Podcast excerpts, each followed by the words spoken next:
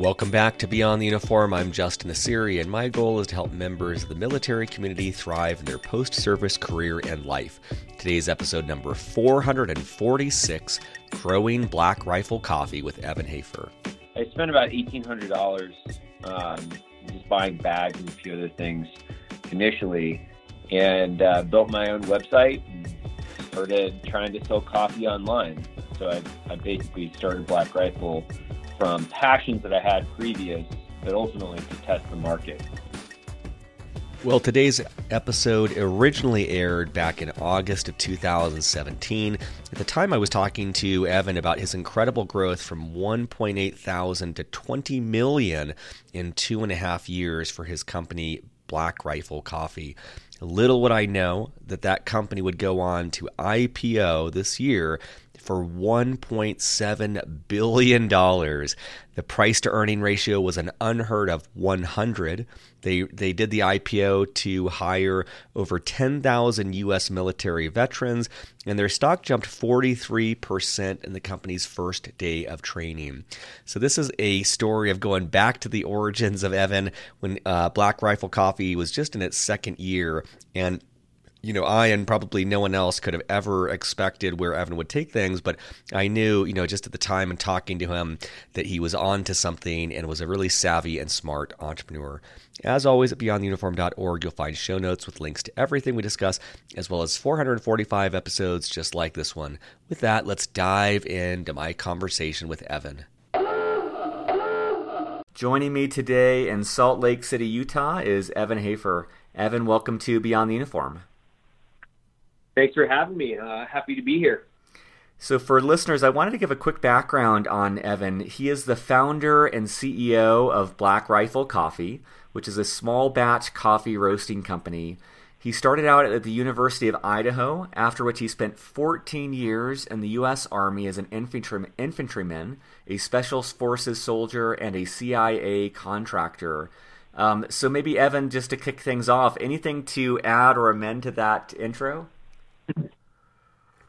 Yeah, I mean, it's. Uh, I actually had about 20 years of government service. So I joined the National Guard in '95 uh, while I was in college, and then um, and then I finished my kind of finished my career still in the National Guard in uh, 2015. So I, I spent 20 years either on active duty or in the reserves, and I spent nine years with the uh, with the agency as a contractor. So um, I, I spend a lot of time with, with the government, just in general. That's awesome. Well, you know, one of the things I always like to to ask as a starting point is, um, you know, how did you make the decision when you when you first left the uh, the military or government service and decided to become a, a civilian? How did you approach that decision? Uh, you know, I had been thinking about it for at least two years prior. I was ready to make the transition. I'd actually uh, went in and had another business uh, up in Idaho, uh, whitewater rafting, fly fishing, basically an expedition style style company. And I was planning on uh, getting out and then going back to like going to grad school or something like that. And uh, I really was just burnt out with uh, back and forth Afghanistan and Iraq. I was coming up on 20 years of service and just kind of looking for something else other than uh, carrying, you know, carrying a carbine in a combat zone, basically. That's awesome, and and um, you know, it sounds like you had thought of doing the whitewater rafting and this expedition business um, once you got out. What what was your first job search like once you left the army? I didn't really have one. uh, it's pretty interesting. Uh, I, I knew that I was going to start my own business. Um, I knew that I because I, I had had a couple other businesses. I'd been roasting coffee for ten years, roughly, uh, back in Afghanistan, Iraq. Um, I had so I knew that I was transitioning out to um, start my own business. I had another company that I had purchased a few years before, and I was roasting coffee. I I really wasn't thinking of doing a online like roast to order coffee company. I was thinking of uh, doing something completely different. Actually, uh, my wife and I were were planning on opening up a coffee shop excuse me, a coffee shop in in uh, Idaho or one of the mountain states, and we had we had kind of gone back and forth on what we wanted to do. Ultimately, what we found was uh, we wanted to try to test the market, or I wanted to try to test the market. Um, I wanted I didn't want to spend you know a couple hundred thousand dollars trying to get a coffee shop and you know put all the machines and everything in it. Ultimately, I, I wasn't sure if, if really if we could make it make it work. So um, with low barriers of entry, basically, you know, I could build a website and invest a, a, a limited amount of capital into a, you know, the business model of Black Rifle Coffee. I spent about eighteen hundred dollars um, just buying bags and a few other things initially, and uh, built my own website and started trying to sell coffee online. So I, I basically started Black Rifle from passions that I had previous, but ultimately to test the market. And um, I guess what was what happened when you did that? What was the point at which you thought there's there's something here? What what changed your mind of like testing out the market and thinking I'm gonna go I'm gonna go all in on this? Um, it was pretty easy. Uh, I was roasting enough coffee at that time where basically I was I, I was roasting enough coffee for a couple different restaurants and a, and a few of my friends. And when I stood up the website and I started making you know, you know making transactions or you know selling coffee online, I was like, you know, uh, after my first month, I basically repaid the money that I had put into the company in bags, and I was I was fairly convinced at that at the end of the first month of business that this was going to work. And um, I guess maybe to, to set the stage, because I, I want to ask you a ton of questions about this. How would you describe for yeah. a veteran listener? How would you describe Black Rifle Coffee and who you are, and then any also um, metrics that, that you might want to put around that in terms of headcount or whatever you're comfortable disclosing, just so they get a sense of yeah, where yeah. you're at currently. Yeah, that's pretty easy. So basically, you know, starting a company with low barriers of entry and basically a business concept. A lot of people, a lot of people say, I need a full blown business plan. Okay, well, uh, I'm a military guy. Most most people transitioning through, you know, we go through a lot of planning and a lot of training specifically around the planning cycles. And every plan, you know, it, it, what we say is like every plan doesn't survive the first contact, right? And so what I tell guys, or at least one of one of my favorite things is, yeah, sure, write a five paragraph op order, but the mission statement of your five paragraph op order can't be wrapped around a, a tactic. So it has to be a strategic goal in your life, meaning, you know, I needed economic emancipation from um, the government. So what my mission statement literally was, you know, I will become uh, economically emancipated from the government and be able to feed my family specifically um, through a independent or autonomous endeavor. So you know, I wrote out a mission statement and then I put a combination of things that I could do within the, the you know, within my operations order basically. And, uh, and, and so a lot of guys, I think they get really consumed with a tactic, not, you know, a TTP, a tactics, techniques, and procedures. They start really getting into just like, okay, well, you know, I have to be this. Uh, I didn't. I was really just kind of attached to the fact that I wanted to be free from from the from the USG, and I started really diving into marketing more than anything else, like marketing, branding, um, and then implementing tech.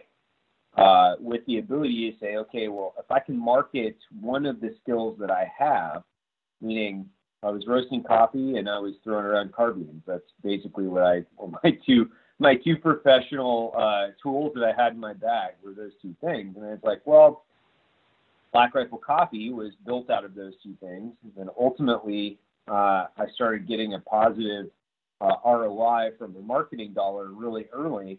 So I could I could really look at something and go, okay, if I spend ten dollars, but I'm going to make twenty, you know, depending on cogs and a few other things, um, you know, I can I can actually make a profit, and that profit is acceptable, especially if you're starting to scale.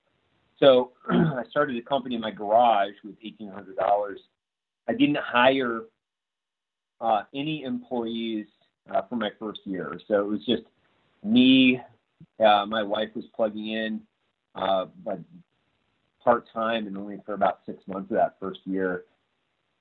So I was doing customer service, um, I was roasting coffee, doing customer service, packaging and shipping, uh, doing all my website, basically all my website creative and uh, photography and social media. so I was a one man show. And people, excuse me, I think a lot of guys were like, well, that seems fairly difficult. And it was. I only slept about four hours a night for the first year I was in business. And I worked nonstop uh, seven days a week. I had a thermarest basically in my shop, and then eventually uh, in my office. Uh, I made employee employee. I hired employee number one after my first year, uh, and then when I rounded the corner after my second year, uh, I had 26 employees, and now I have 84 employees. So, uh, and now you know I started in a little one pound roaster in my in my shop. I've never taken out any debt in this company. That's another that's another big thing. I've never taken on investment capital, and I've never taken on any in debt. I run the company completely off its own profit margins. Um, I've been able to scale the company, recruit talent, uh, continue to purchase, uh, you know, anything and everything that I need to grow the company. But I also can't run the company ashore with, you know, a bloated debt uh, debt line on the on the P and L, right? So it allows me to scale appropriately and not scale kind of out of my own. That's so awesome, Evan. I think it's so incredible, and I think um, it can't be overstated how rare in today's TV hyped startup environment it is to see someone who, I mean, what what you have done is you have built a business. Like it's not like you've built speculation. It's not like you brought in investors and sold vaporware. Like you were just building it brick by brick from the ground up. And I love your transparency in that first year of just how you were doing everything. And and I can only imagine the fact that for that first year you did absolutely everything that allowed you to to be able to hire and to be able to build a team because you knew what everyone was going to be doing. You knew every last detail of the business, and it put you in a better spot to be able to grow. Um, you know, grow from that point. I think it's it's a really incredible story.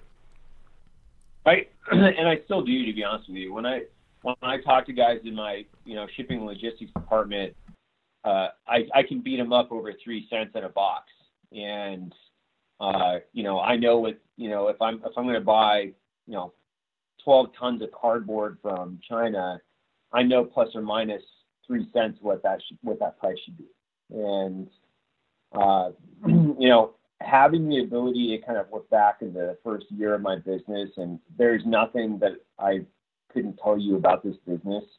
I can tell you like my P and Ls like literally down to the month, down to almost the cent for the last two and a half years. And uh, I, I think my employees still kind of like they're they're in awe just in the fact of how much I know about the business. Um, but that is because I've spent so much time, you know, with my sleeves up, just turning wrenches on this. That's what I say. You know, I'm, I'm turning wrenches on this thing constantly, and I'll spend an hour or two in shipping and receiving, another hour or two in purchasing. I did my own fulfillment for um, you know a year and some change. So just you know doing your fulfillment, like packing a box and understanding exactly how you want the product to be displayed. Uh, when the customer receives that box, when it hits their doorstep, the thing that they have to understand from Black Rifle Coffee is literally no detail from my perspective can be overlooked. So, you know, I I try to drive a pretty detail oriented ship and I mean, granted, we miss things, but uh, it's not because it's it's not because we're not trying, it's because ultimately, you know, when you're when you're sending out a few thousand shipments a, a, a day now, uh, you miss a few things. you know, and it's it's not as precision as I would like it to be because I can't do every box anymore, right? So you kind of have to let go. I can't I can't pack every box anymore, and I know that. Um, so you just try to do the best to put your you know DNA into the company, and hopefully it translates through the through all of it. Mm. This is great. I know I know so many veterans and active duty members who listen to the show, they aspire to start their own company. And I love um, what you said at the start around the, the mission statement and how, you know, it sounds like you weren't committed to a single idea. And I love that you were committed more to that lifestyle of, of living a financially free life. And I appreciate your, you know, sharing that the eighteen hundred dollars you initially invested in the company. I'm curious how how long was it until you were able to start paying yourself a salary? Uh, fourteen months. So, fourteen months. My first paycheck was to myself was uh, two thousand dollars a month, and uh, you know now, and I'll tell you guys, you know, we'll do over twenty million annual uh, this year, and I still only pay myself 70k. Um, so it's not, you know, I went from 2,000 to 4,000 in increments, you know, but ultimately, you know, two and a half years, I've only been paying myself for uh, a little over a year now, and I'm still, I'm still building. You know, it's it's it's a uh, it's a difficult process, and if you, I always look at it too, like the more money you take out of the business, the less it's going to grow. And you know, if I can spend another five thousand dollars on mugs per month, then I'll do it. And if if I can't, then I can't. So it's it's one of those things where if I can't take too much, and I know a lot of guys they make they make that mistake really early. I sold two houses. Uh, you know, my wife and I lived on like we lived on literally less than a two thousand dollar a month budget uh, I went from making, you know, a quarter million dollars a year as a, um, you know, as a basically a, a high-paid contractor for the United States government uh, to making nothing, and and then for over a year, nothing. So, and I like, and like I said, I had sold two houses, a truck, like half my guns, my initial coffee roaster that I had outgrown I sold all that stuff just to keep going. And my wife, my wife was like ready to, she was ready to kill me, but um, it's definitely worth it. I mean, now today, as we look around, it's you know I've got a forty thousand square foot building, I've got a you know a sixty kilo roaster, uh, all of those things. Like I said, they're paid for, which is unheard of, you know. This is incredible. Um, I, I want to back up because um, you know it, it sounds like in your 20 years of service, you know you had the um, whitewater rafting company. You were doing different things that you were learning about business. I'm I'm particularly interested for listeners who are on active duty right now. What were some of the things you did on active duty that, in retrospect, helped you to to start Black Rifle Coffee? Uh, well, you know, I was a I was a special forces guy, so you know, I was training indigenous soldiers, so I was running budgets. Uh, you know, whether that was payroll, uh, you know, every day in mission planning.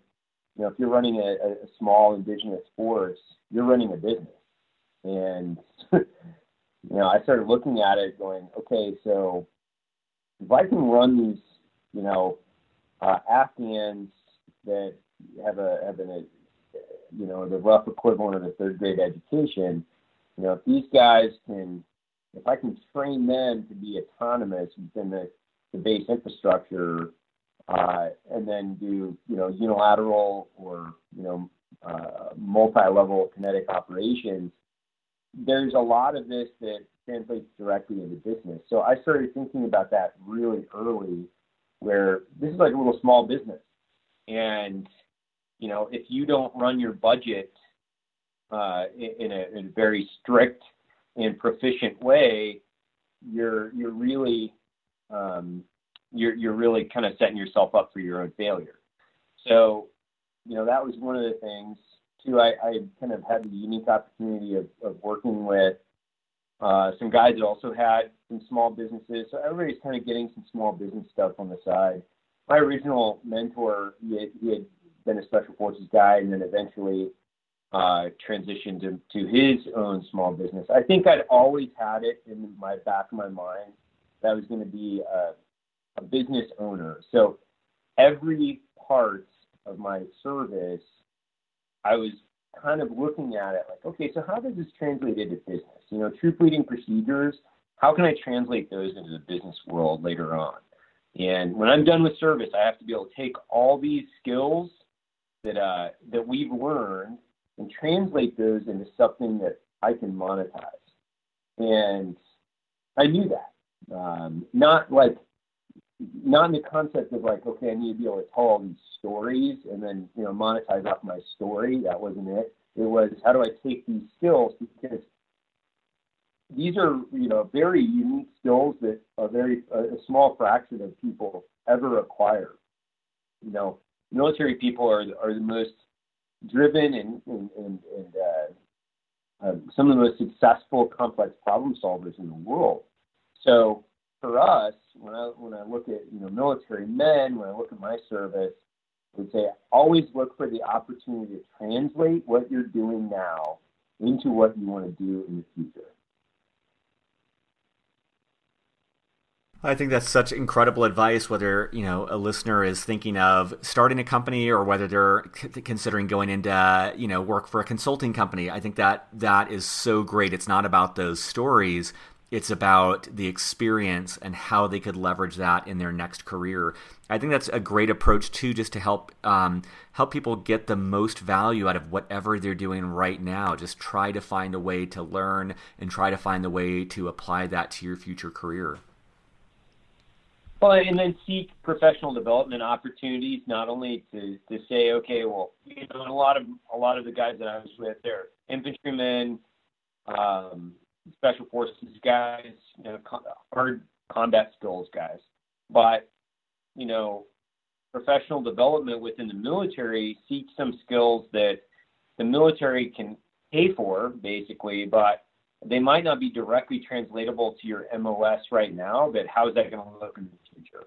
And you know, I I went to a lot of different schools eh, when I was in, and then not only there, but you know, whether it was at the agency, but I also would come back and take professional development training when I was when I was home. So that's one of the things I really loved was being able to like, you know, pop in. And I, one of the things I, I really really love is just there's there's this total access to online learning, right? So you know, there's so many different ways that you can learn just online that you don't necessarily need the United States military. Definitely take that, whatever it is, but you also have the ability to have the United States military pay for the, all the professional development that you want to do within, you know, a, a comprehensive left and right limit.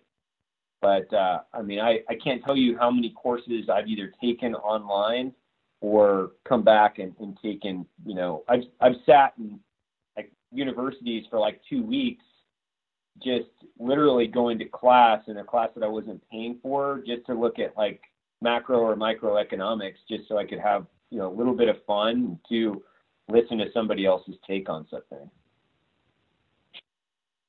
That's one of the things I wanted to ask you about is um, resources you would recommend to listeners, and I'm wondering, and I and I love this approach of always seeking professional development.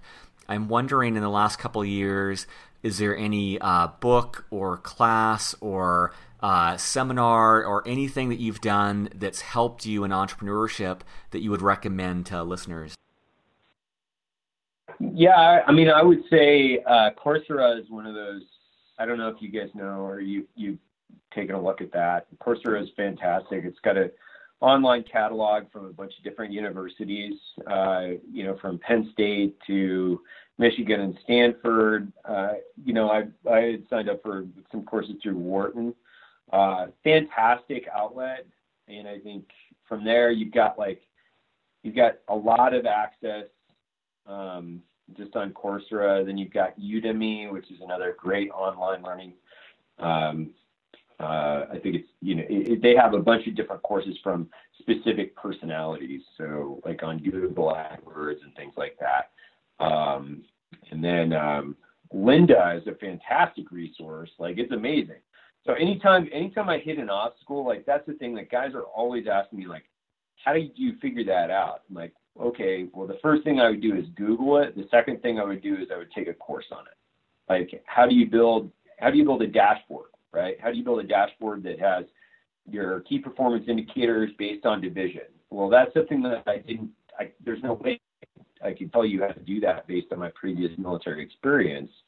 But what I can do is I can Google, you know, key performance indicators and uh, start taking courses on how to plug that stuff in as far as like a piece of software, whichever that might be. And it might take you a couple days. Like you can't be too impatient. Uh, I think the best books that I've read in the last several years, uh, Built to Last and Good to Great, are probably my they're they're literally go to. I mean, Good to Great, literally, I've I've either read it, um, I've listened to it on podcasts, so I've like taken notes in the in the, the corners of my books on, on my book on that, and then I've listened to it probably six times. So um, I think that's those are you know those are some of the, the, the best books that I've read in the last couple couple years. And then uh, podcasts, like every every day that I, I can get in and, and listen to like a half hour on marketing or leadership, management, um, anything, anytime I can spend like a half hour just listening to somebody else. They might not be the, they might not give you just the, the, the most sage advice at that time, but who knows what type of idea that might inspire and what kind of thread you'll end up pulling on the sweater. You know what I mean? This is great. And for, for listeners at beyondtheuniform.io, I'll put in the show notes links to all of this with Coursera, Udemy, Lynda, and the, the books that Evans uh, recommended as well. Um, what has been the most challenging moment to date in your entrepreneurial journey? Is there like a single moment you can think of that was just really the a low point or a most challenging point? Yeah, I mean, when you have 80 people that work for you, you know, you develop personal relationships with people, and sometimes, you know, that what I what I call it is an ecosystem, right? This is an ecosystem, and people provide the balance in the ecosystem. And, you know, terminating people or repurposing them, um, you know, having really frank discussions with people just in general about work performance, uh, how they fit into the ecosystem. Those are those are incredibly difficult things to have. And I know that a lot of business owners they avoid tough discussions with employees, and I know why because you know you really want the best. For me, I really want the best for people. Uh, however, some people will never conform to the environment that you're trying to build, and you might love them and appreciate them, and but they might just not be a good professional fit for your ecosystem. And I would say that the you know the hardest part about my job is one, you know, managing people is is a very difficult task, and then two, you know, knowing that you like people, you know, they're good people, but they just don't fit into your company. That's difficult. That's a very difficult challenge. Um, because the the company's ecosystem always has to be in balance. You know, that's that's kind of my my two cents, which is you know, what, there's there's like an old saying that I've continued to say, hire slow, fire fast, and that doesn't mean that firing people is going to be any easier. It just means that you have to do it in order to grow the company. And it doesn't mean that they're bad people. It just means that they don't fit into the company's ecosystem. Yeah, that's so spot on. I think it's uh, such a great lesson where it, it, it it's not about um, you know I, I, sometimes think about it's not even about like whether they're good or bad I, I like that ecosystem con- concept and it's it's sometimes I think about it in terms of like you know, I've got my leadership strengths and failings and I have to build around that. And it doesn't mean the person's good or bad, but it's like if they don't fit in with my abilities, we're just not going to succeed as a team. So I love that ecosystem thought of just, you know, is this person a good fit for the environment? And they could be talented and smart and great but they might not jive with the overall culture you've built. And it's it's I imagine it's difficult to toe that line and to draw that draw that line in sand, in the sand. But I can only imagine how much that benefits the rest of your team when you really stick to that and commit to it. Yeah, and I, I use that analogy a lot. Uh, I shouldn't say a lot, but I've used it a lot in the last few months. Where, you know, a redwood grows really well in the redwood forest and it doesn't grow all that well, you know, in Sonora, right? So just because a guy doesn't doesn't fit in in your company doesn't mean that he's not going to fit in in somebody else's company or or do something on his own. Um, because each person has different professional attributes, and if they're good people, they're good people wherever they go. It just doesn't. It might not be the great or greatest cultural fit. And I think that's the hardest part for not only employers but employees is we tend to kind of over exaggerate their their failures to when you're when you have people. And it might not be a failure on either part. It could be just a failure for you know conforming to the environment. And i think that that's such a detrimental part of termination for some managers is they'll take this stance like, okay, well, you're done here. So, whereas I try to say, hey, listen, this is not a good fit. How do we make you succeed somewhere else? And they either take it or they leave it. You know what I mean? They either like it or they don't. I, I love that too because it, it seems like I'm I'm starting to realize now as well that it's it's it's a disservice to that person to try to make it work if it's not the ideal fit for them. Right. And they're they're smart. They're going to find something that's great. They're going to find something that's ideal for them and it's almost like preventing them from finding that ideal opportunity by, you know, it sound it seems to me like often my pride gets involved like I need to make them succeed here or I have, you know, I, I have an obligation to them. And it's like if my obligation is truly to what's best for them, it's going to be them being in their ideal company in their ideal role. And that doesn't mean it has to be with yeah. my company. Yeah exactly. I feel the same way. I mean it's it's a relationship. And you know if now i always say that that, that if you're if you're a malicious if you're malicious now that's totally different right?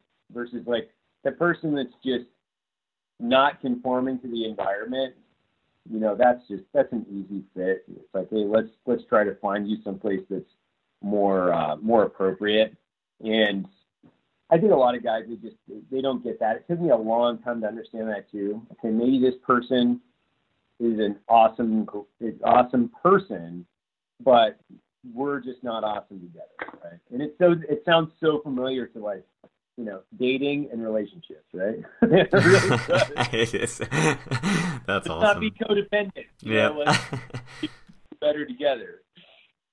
What What has been? You know, we talked about the most challenging moment to date. What has been the most rewarding moment so far? Um, I think the most remor- re- re- I, it's actually not just one. It's not one moment. It's uh, I, I always tell people like when I when I was with the government, it was a pleasure to serve.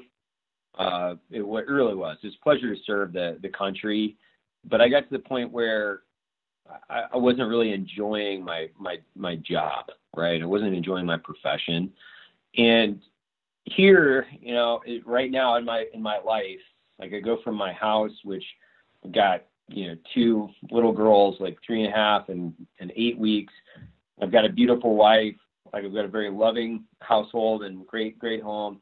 And I go to a, a place, you know, my place of work is, you know, 10 minutes away and it's full of just people that are competent, motivated, and they, they love me, you know, and I love them. So it's like, I don't want to sound too hippie in this, but um, every corner of my life, even though there is stress, I know that there are great people going from my house to my work and nothing in my life doesn't inspire me at this point. Like I'm not like dragging my feet going to something, right? And I've never really had that. uh, you know, it's like you're always looking up a hill going, okay, I've got this thing to climb. It's very strange to look forward to every day and almost every minute of your life where you never have before, you know. Um, and I think that's probably the, the greatest achievement that I've I've I've had is just the fact that I've been able to rapidly change my life from a point two and a half years ago, where a good portion of my professional life I really was just unhappy, I was unfulfilled, to now where every day is a challenge. Every day I'm I feel like the people around me are are just fantastic, you know, excellent people and that is, it's so rewarding. I, I, it's really hard for me to explain. It's just so rewarding to know that there's nothing that I don't look forward to in my day. You know. That's awesome. I mean, it comes through. I'm, I'm sure to everyone listening, it comes through just in the the energy and the voice, in your voice, and the excitement, and it is so awesome to hear about that of, of finding something that, that comes across more of a as a calling than as a as a profession and something where you just really derive enjoyment. And you know I think going back to it's it's very clear that you're committed to lifelong learning and you're you're constantly googling and coursering different things to learn. And I, I I just have a theory that those two things go together. That part of that fulfillment comes from the team you've built, but I think part of the fulfillment comes that it's clear that every day you are growing and you're learning something new. And I think that leads to a tremendous amount of fulfillment. So I think that's just a great role model for veterans who are listening that you can create a life of fulfillment and you can create a life where you are excited about going home and going to work and I, I just really applaud you for and, and appreciate how you've um, deliberately created that and, and and set up this blueprint for other veterans to show them that you know if they're committed to that as their mission statement, they can make that work. It may be different than what they set out with. It may be different when they what they start out with, but um, if they're committed to that, they can find that. Yeah, I think I, you know I started with the mission statement of economic emancipation. You know that was kind of the big goal, but I think everybody has to define what happiness. Everybody's like, you know, that's kind of a millennial thing where they're like, yeah, I want to be happy, and a lot of people think that's an instant gratification type model, where happiness to me is is where one I love to work. I love just the the art of of business but I love just rolling up my sleeves and going to work. So happiness, I think, when you when you kind of retract everything back and you say, okay, I'm emancipating myself from government service. Uh, I need to be able to create uh, enough wealth so I'm, you know, I can live my life and become happy, right? Well, a lot of people they say, okay, well, happiness is just through wealth, and I'm like, well, wealth can be a means to an end, but if you're not happy along the way, and I, I I've really kind of talked about this a lot where I'm like, you know what, you have to enjoy the mountain climb, not just the summit, right? You have to enjoy that. And you can't just look back and go, look at the summit of this. If you didn't enjoy the climb, it was all kind of, uh, it, it just becomes a lot more laborious. So, my true, uh, you know, I guess my true driving force was always to build a team that we're all pursuing the same thing, which is happiness and economic emancipation. And we had to have a collective definition, and that's how the culture fits in, right? Is you have to have this collective definition, and how everybody defines those things will specifically help the company. So if a person defines happiness, for instance, right? if a person defines happiness as being, you know, introverted and not working and and uh, you know sitting in their apartment and watching TV, they're probably not going to fit in here, right? But if they define happiness as having you know a big extended family with a lot of opportunity and you know a lot of work, they're going to fit in. Like they're going to fit in just fine. So it's all about how you define the the big concepts. I'm wondering, you know, you've covered a lot of different things. I'm just wondering for, for that veteran who's listening that aspires to start their own company, that, that, who desires to seek that financial freedom through their own enterprise, what other advice do you have for them about how to go about doing that or, or things to keep in mind as they do it? Uh, one more time, sorry, I uh, missed. Uh, you cut out just a second. Oh yeah, yeah. I'm just wondering if if uh, a veteran is listening and they aspire to start their own company, what advice do you have for them about that? Uh, well, I, I, I think you know first and foremost you have to you have to be dedicated to being a, a, a businessman, and even though you serve your country and and it's it's a very admirable thing. The people of America and the United States, they don't owe you anything. And that I'm not trying to be negative. It's it's I get a lot of guys that come through and they're like, you know, I was a Navy SEAL, I was a Green Beret, I was an infantry guy. That doesn't mean a lot other than that you have to be able to translate those things into a new profession. But you really have to concentrate on not what you've done in the past and what people owe you. It's more about what have you done in the past that makes you a great man or woman that you can leverage in order to become better and a more successful business person. And I think the biggest thing that I can offer people is you have to you have to you you have to become humbled at the altar of business because it will devour you if if you think that the world owes you something because you know you were you've served your country in the military. It doesn't.